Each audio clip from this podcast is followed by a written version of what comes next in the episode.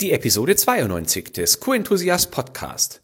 Heute geht es um das Transformationsteam und was du für deinen beruflichen Alltag daraus lernen kannst.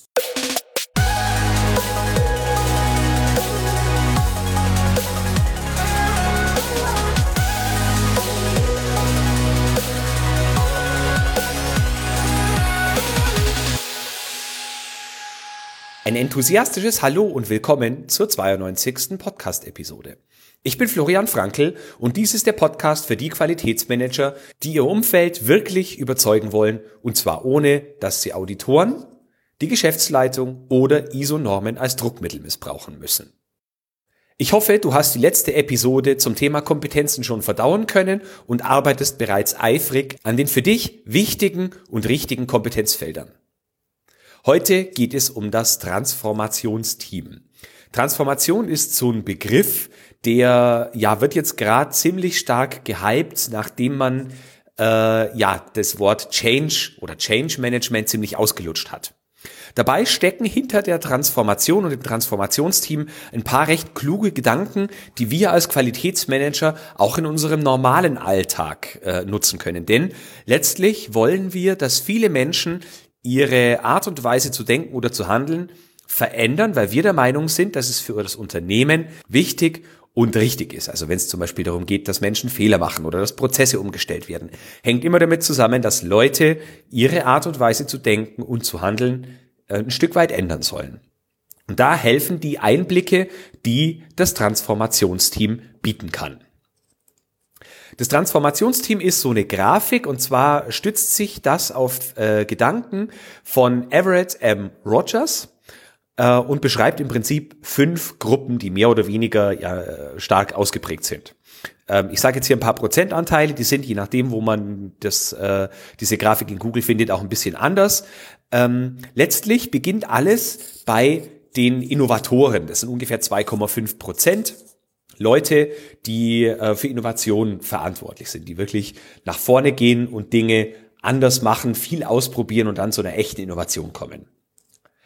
Als zweites mit 13,5 Prozent sind dann die sogenannten Early Adopters, also die Leute, die solche Innovationen früh für sich übernehmen und sofort umsetzen, ausprobieren, experimentieren und auch ja akzeptieren, dass da vielleicht noch nicht alles ganz so richtig und ausgegoren ist. Als drittes mit 34 Prozent, das ist die größte Gruppe, ist die Early Majority, also die frühe Mehrheit der Umsetzer oder der Anwender. Genauso viel, ebenfalls 34 Prozent, dann die Late Majority, also die späte Mehrheit. Und als letztes mit 16 Prozent die Nachzügler. Und in der letzten Episode habe ich gesagt, äh, ich erkläre, was das Transformationsteam mit ähm, elektronischen oder mit elektrischen Zahnbürsten zu tun hat.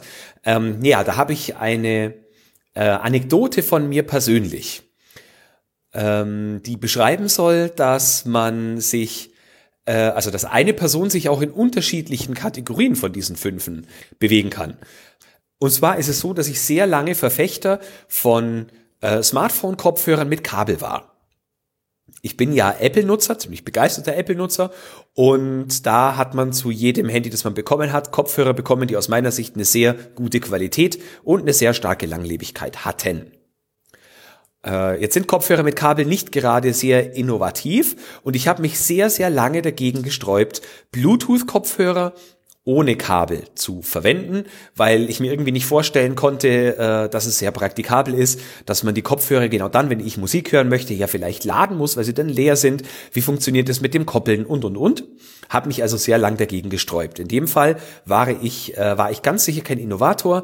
Ich war kein Early Adopter und gehörte auch nicht zur Early Majority, sondern war wahrscheinlich eher einer der Nachzügler. Und das gleiche ist mir jetzt nochmal passiert.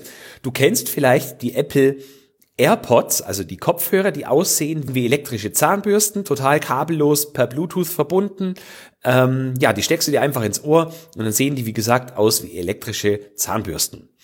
Ähm, und auch hier war ich kein Innovator, kein äh, Early Adopter, Early or, oder Late Majority Mensch, sondern auch ein Nachzügler. Man sieht heutzutage laufen so viele Menschen mit diesen Teilen rum und vor kurzem habe ich sie geschenkt bekommen. Ja, wie sagt man so schön, einem geschenkten Gaul schaut man nicht ins Maul und ich habe sie dann auch tatsächlich ausprobiert, mal das Ganze probiert mit der Soundqualität, wie das mit dem Koppeln funktioniert und dem Laden und ich muss sagen, ich bin begeistert und bereue es jetzt, dass ich nicht früher auf die Idee gekommen bin, die Teile mal auszuprobieren. Hängt vielleicht auch damit zusammen, dass um die 100 Euro mir einfach zu teuer waren und ich sie nicht für Kopfhörer ausgeben wollte. Aber warum bin ich so begeistert davon? Die Dinger sind so durchdacht, sie haben ein Case, also eine Hülle, wo die super aufgehoben sind, die beiden Kopfhörer. Die sind ja nicht mehr miteinander verbunden, sondern sind zwei unabhängige. Und dieses Case lädt die Kopfhörer. Also es ist quasi wie so eine Art kleine äh, Ladestation, die man äh, irgendwann mal natürlich selber auch aufladen muss. Aber es ist total toll, wenn ich die Kopfhörer aufsetze, also in die Ohren äh, stecke, dann erkennen sie automatisch, dass sie quasi angelegt wurden. Und äh, wenn ich dann auf meinem Handy Musik spiele oder einen Podcast laufen lasse, dann läuft das Ganze sofort los. Sie sind also gleich mit dem Handy gekoppelt und ich muss das nicht mit äh, Bluetooth-Verbindung wie mit den anderen Bluetooth-Kopfhörern machen, die ich zwischenzeitlich hatte.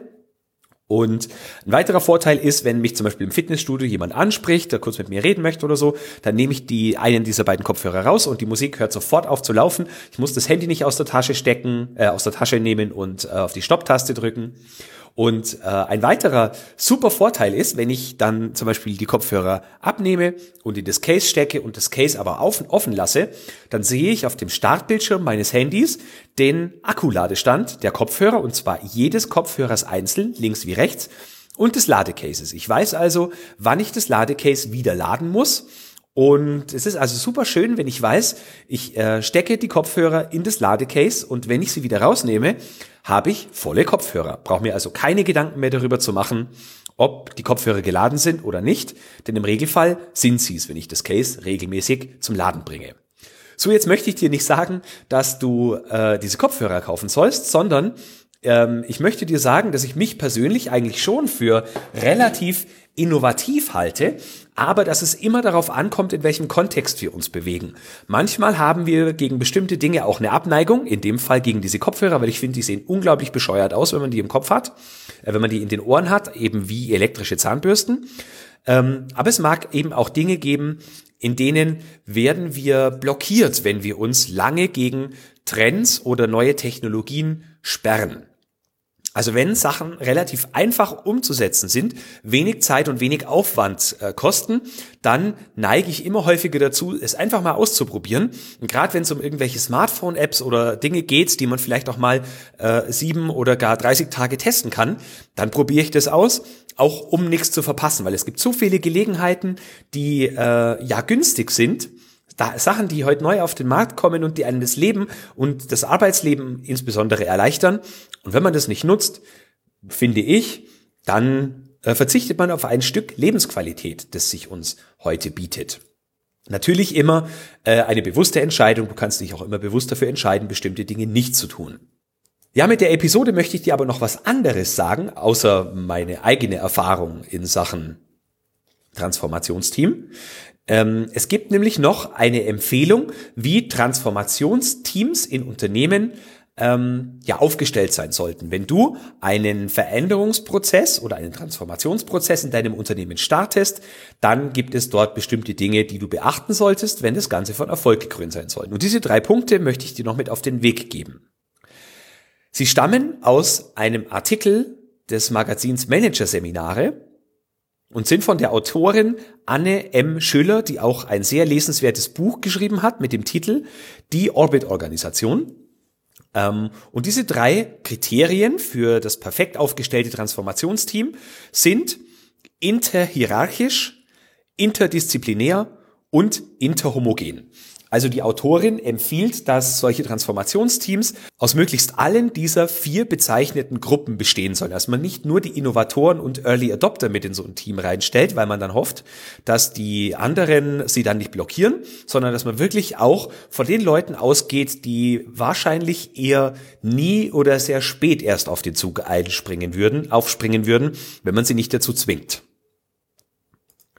Nummer zwei war interdisziplinär, also dass nicht nur zum Beispiel die IT äh, an solchen Transformationsprozessen, zum Beispiel in Sachen Digitalisierung teilnimmt, sondern wirklich auch die äh, die IT, die Anwender und äh, also möglichst interdisziplinär auch Führungskräfte mit rein, aber nicht nur, sondern auch Mitarbeiter, wirklich äh, komplett unterschiedliche Disziplinen in der Abteilung. Und als drittes sollte das Team interhomogen aufgestellt sein. Also unterschiedliches Alter, unterschiedliches Geschlecht, unterschiedliche kulturelle Zugehörigkeit, weil diese Unterschiede können dazu führen, dass Technologie besser oder schlechter aufgenommen oder verstanden wird. Wenn du diese drei Dinge berücksichtigst in deinem nächsten Change- oder Transformationsprozess, dann, sagt die Autorin, ist die Wahrscheinlichkeit wesentlich höher, dass der Veränderungsprozess von Erfolg gekrönt sein wird. Und ich kann das auch durchaus nachvollziehen, auch wenn ich das selbst noch nicht so ausprobiert habe. Ja, so viel zum Transformationsteam für heute. Wenn dich da mehr darüber interessiert, dann schau in die Show Notes. Ich habe dort nämlich das Buch von Anne M. Schiller verlinkt. Die Shownotes findest du unter www.q-enthusiast.de und im Suchfeld die Episodennummer eingeben. Ja, das war's schon wieder für heute. Vielen Dank fürs Zuhören. Und in Episode 93 geht es dann um Kennzahlen im Qualitätsmanagement. Ich hoffe, du bist auch dann wieder mit dabei. Hab bis dahin eine erfolgreiche Woche, enthusiastische Grüße und denk immer daran, Qualität braucht kluge Köpfe.